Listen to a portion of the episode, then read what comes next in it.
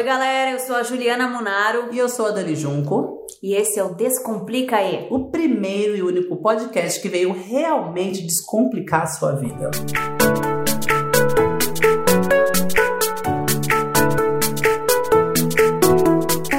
E hoje, Ju, Hoje vamos falar de economia colaborativa, Dani. o que, que é isso? Como é que se descreve hoje na internet? Vou, vou ler pra você mais uma vez o que encontrei aqui na internet. Vamos lá.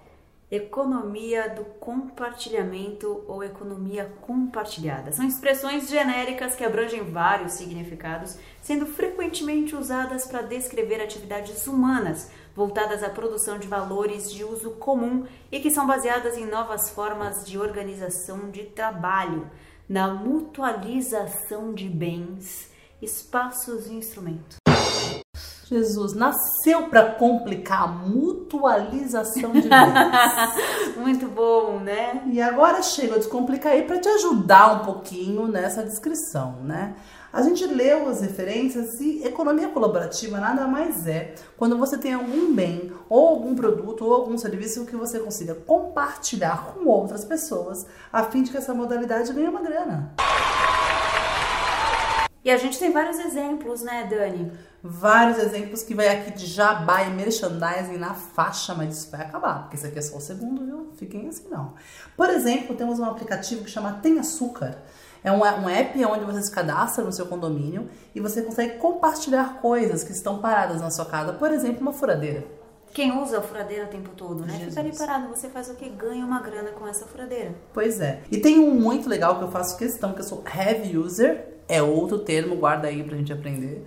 Eu uso muito, que chama BlaBlaCar. Você já conhecia, Ju? Já, a gente compartilha carona através do BlaBlaCar. Não é interessante? Maravilhoso, você vai para um lugar, outra pessoa também, vocês se falam e podem aí compartilhar, de repente até trocar uma ideia, né, Dani? Fazer um amigo, de repente um parceiro de negócios, pode surgir muitas oportunidades nas caronas. E é o interessante é que, na verdade, tudo isso foi facilitado com uma tecnologia, né, Dani? Com certeza. Eu acho que tecnologia é acesso. E, por exemplo, continuando o exemplo do Blablacar, se você sobe e desce de carro para Santos, você vai pagar 28 reais de, de pedágio, mais o custo do seu carro. E se você vai de ônibus, custa quase 30 reais. No Blablacar, você paga na média de 13 reais. Então, além de gerar mais acesso, mais caronas, o compartilhamento vem com que a gente movimente a economia para outros bolsos. Eu acho que isso é super interessante. Interessante dessa economia do compartilhamento, né, economia colaborativa, é que tem uma pegada de sustentabilidade aí, né, Dani? Muito bom. Até 2025 mostra-se que nós teremos 9 bilhões de pessoas no mundo. Então muita coisa não vai precisar mais ser produzida. Que tal compartilhar várias coisas que a gente conhece? Além de ganhar uma grana, a gente consegue salvar o planeta também. E eu dei uma olhada aqui, a economia colaborativa é um mercado que movimenta 150 bilhões de reais ao ano no Brasil, né? E deve dobrar sete anos. Mas tem dificuldades nisso aí. Qual, qual dificuldade você acredita que tem para entrar nessa economia de uma vez? A primeira coisa é a mudança de mindset, né, Dani? Ou de mentalidade, pra gente não complicar o negócio aqui. É, essa mudança de mentalidade não é fácil, afinal, até hoje a gente tá acostumado a comprar e ter os bens, né? Nossa própria furadeira, nosso próprio carro, nossa própria casa, apartamento ou espaço de escritório de trabalho. Uh, você precisa mudar isso, né? Então eu não preciso da minha furadeira, eu posso utilizar uma do meu vizinho que por acaso tem a furadeira. Então você precisa não, né, lidar de uma outra forma. Então abrir mão do seu carro próprio para ir de carona, abrir mão do seu escritório decorado da sua forma para utilizar um coworking. Não é fácil mudar a mentalidade, então esse é o primeiro grande desafio das empresas que estão nessa área. Sem dúvida nenhuma, você tem que mudar alguns pontos. Por exemplo, a gente ouviu a vida inteira dos nossos pais: não entre em carro de estranho. E é o que a gente faz hoje. Com o BlaBlaCar. Ou com Uber, ou com outros modelos de compartilhamento.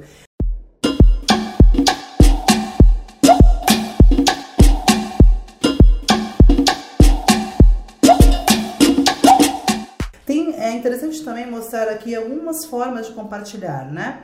Aluguel ou troca de brinquedos, falando da maternidade. As crianças, elas brincam mais com a caixa do com o laço do que aquilo que ela ganhou. Então, normalmente, brinquedo é uma coisa cara e fica lá parado. Então, por que não compartilhar brinquedos, às vezes, num condomínio inteiro, em vez de comprar um brinquedo que fica ali semi-novo? Isso é a mesma coisa para roupas. De crianças, principalmente. E às vezes é aquilo, né? Como roupa. Você usa a determinado momento, criança cresce rápido demais e daqui a pouco não está mais utilizando a mesma roupa. Por que não outra pessoa não utilizar aquilo que foi do seu filho, né? Um dos estudos que mostram aqui também que, por exemplo, empresas como o Airbnb, que é uma uma empresa que compartilha locais para curtas temporadas, acabam é, concorrendo com redes inteiras de hotéis, né? Mas eu acho que a grande palavra que, que, tá, que traz a, a, compartilhamento é confiança, né? Confiar. E eu li uma coisa muito legal, me desculpem não saber de onde foi agora, mas confiança é a esperança de que um outro alguém vai fazer a coisa certa na hora certa. Então, confiar em alguém é ter esperança que ela vai fazer a coisa certa. Eu acho que essa é a base da economia compartilhada, né? E sobre espaços, o que você acha de espaços compartilhados, que vai ser o tema da nossa entrevista?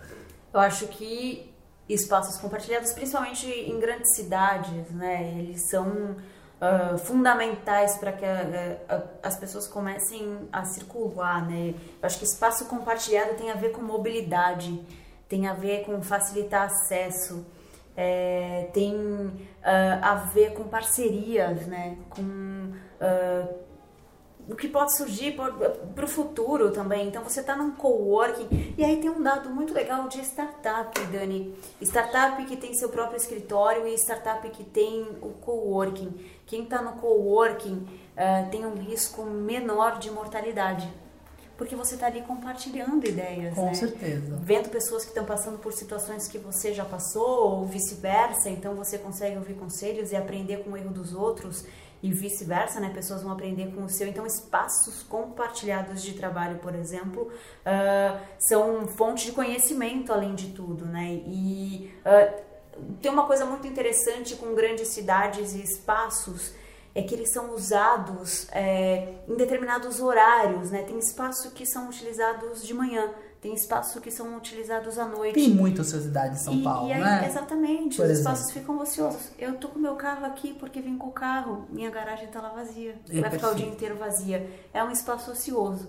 Você poder compartilhar isso é uma forma de ser mais sustentável, de facilitar a mobilidade, é, e tirar uma grana, renda, né? Exatamente. Exatamente. Então, antes de a gente terminar aqui para chamar a nossa convidada do dia, é muito interessante. Dá uma olhada hoje na sua rotina, hoje no seu trabalho, onde você está. O que será que você pode compartilhar que está aí parado para você tirar uma grana e, na verdade, não só tirar uma grana, para você viver nessa nova economia, para você conseguir movimentá-la, participar. Na verdade, você já participa, você quase nem sente. Então, o que, que você está parado aí que você conseguiria hoje compartilhar? Então, esse é o convite do nosso podcast que está falando hoje sobre economia colaborativa.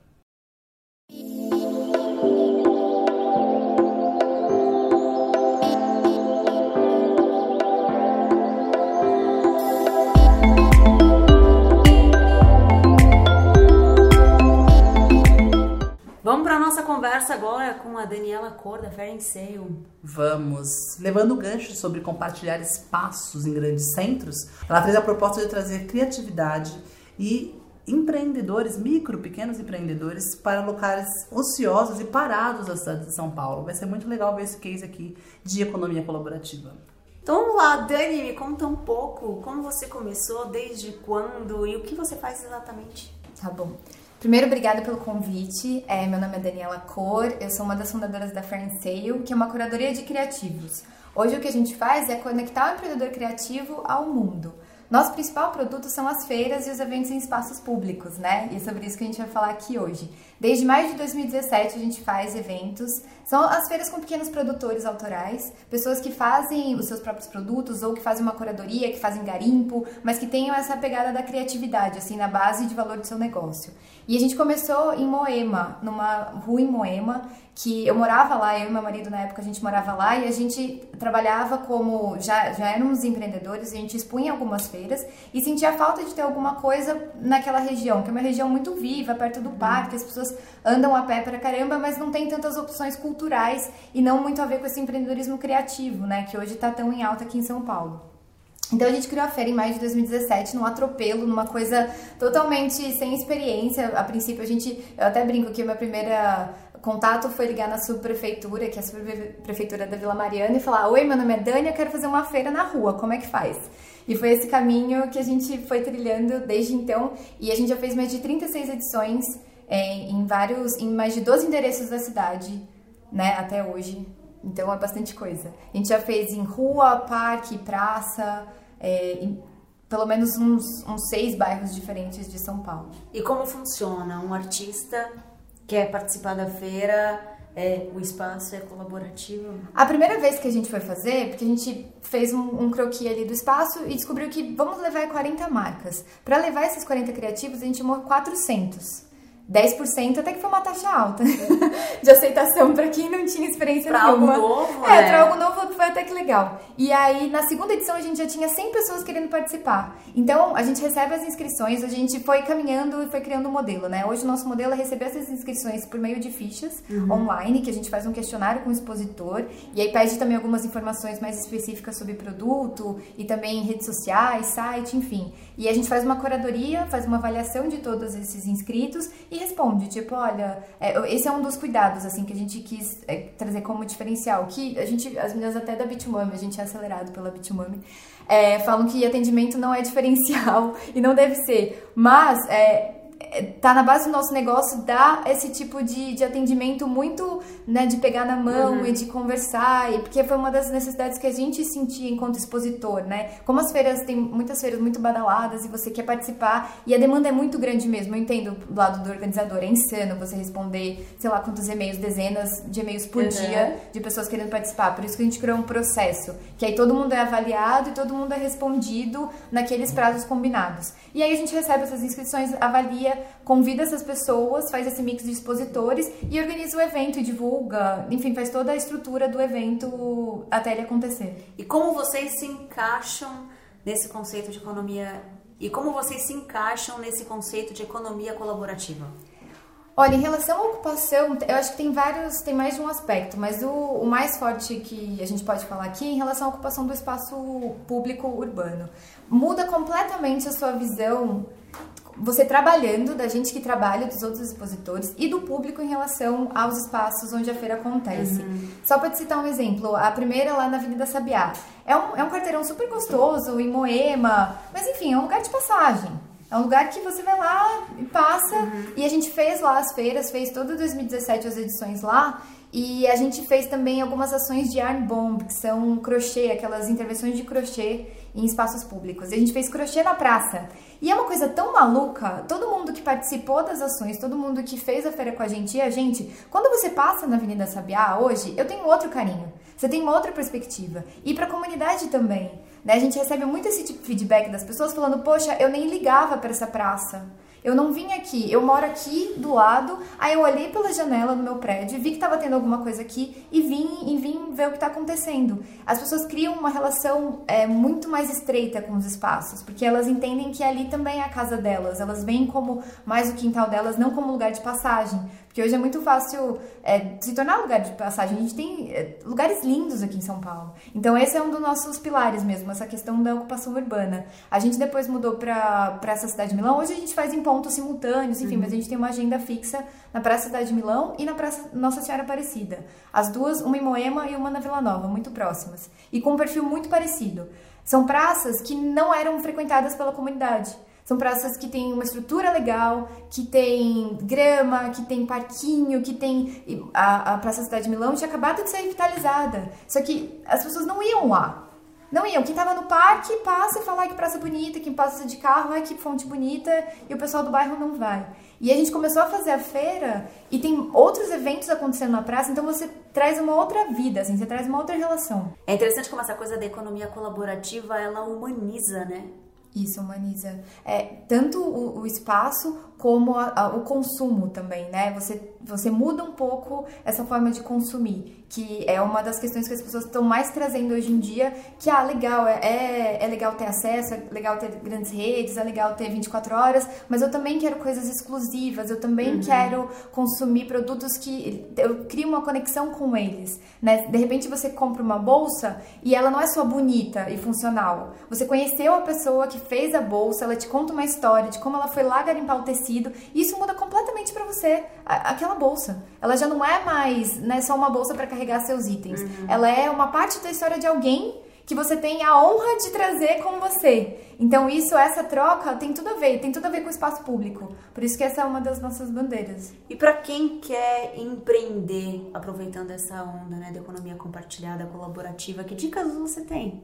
Olha, para quem quer empreender, eu acho que assim, primeiro você tem que entender qual que é o seu propósito né? O que, que você quer levar e gerar de valor para o mundo. Porque às vezes você fica muito ligado a uma, uma ideia específica, ou um objeto específico, ou um, ou um talento seu específico. Uhum. Eu sou bom em fazer massa. E aí a pessoa acha que empreender só vai dar certo se ela fizer massa, e aí de repente ela olha para o mercado, tem um monte de gente fazendo massa e ela não encontra muito bem o diferencial dela. Uhum. Então acho que encontrar seu propósito e abrir a sua cabeça sobre o que você pode gerar de valor para o mundo, entender o mundo também, sentir, né? Se você for empreender empreendedor criativo né, que a gente trata, que é o empreendedor que na base do negócio dele tem a ver com criatividade. Não é só uma pessoa que faz massa, um maquiador, até um programador é um empreendedor criativo, uhum. mas é uma nomenclatura que a gente usa, né, para esses pequenos produtores. Eu até nem gosto de falar de pequenos, porque eles podem crescer, uhum. e tem muitos que crescem e estão em grandes redes, mas tem nessa característica, sabe, o propósito de ter um cuidado diferente com, com o produto.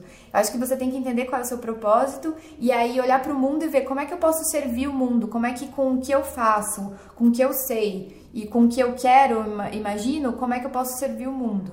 Né? E aí, se você quer trabalhar com empreendedorismo criativo, dá uma passeada nas feiras e vê o que as pessoas estão fazendo e vê o que é legal, o que se conecta com você, mas não naquele sentido do tipo, ah, eu vou fazer igual fulano, porque não dá certo. Esse negócio de tentar copiar igual não dá certo e acaba não saindo tão legal. Veja o que você pode trazer da sua experiência. O, o que faz sentido para você e sua essência, né? Isso. E aí, fica tranquilo que assim, pode ter lá 15 produtores de geleia, você pode encontrar um monte de gente fazendo a mesma coisa que você quer fazer, mas cada um vai ter sua pegada.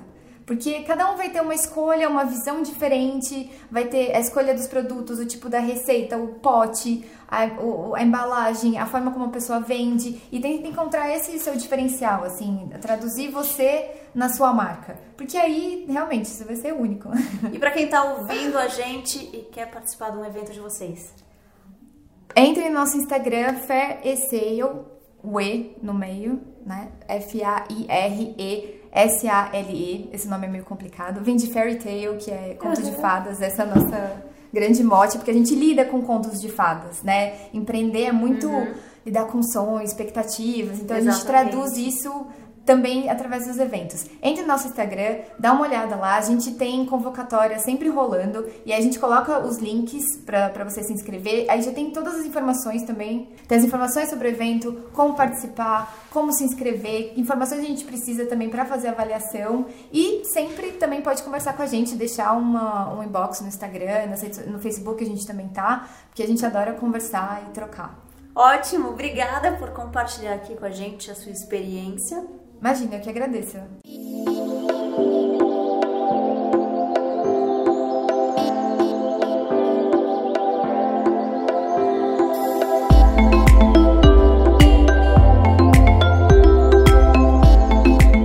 Chegamos ao fim de mais um episódio Descomplicar. E se você tem uma palavra, um conceito ou um método que você não entende, está atrapalhando a sua vida, manda nas nossas redes sociais a gente pode descomplicar na próxima semana, no próximo episódio. Deixa aqui sua sugestão. Diga o que está atormentando a sua vida que a gente descomplica. Sobre esse podcast que você acabou de ouvir, se você tiver dúvidas sobre ele, quer que a gente traga na próxima conversa um pouquinho, né, alguma coisa que ficou em aberto na sua cabeça, mande pra gente também qual foi a sua dúvida sobre economia colaborativa, que a gente vai ter o prazer de descomplicar, né, Januário? Ou se você tiver alguma coisa para complementar, uma sugestão, envia aqui também pra Ou gente Ou discorda. Exatamente, discorda da gente, manda aqui pra gente também que a gente pode conversar e chegar num acordo, é, cada um vai entender a sua parte. Enfim, estamos à disposição e até o próximo episódio.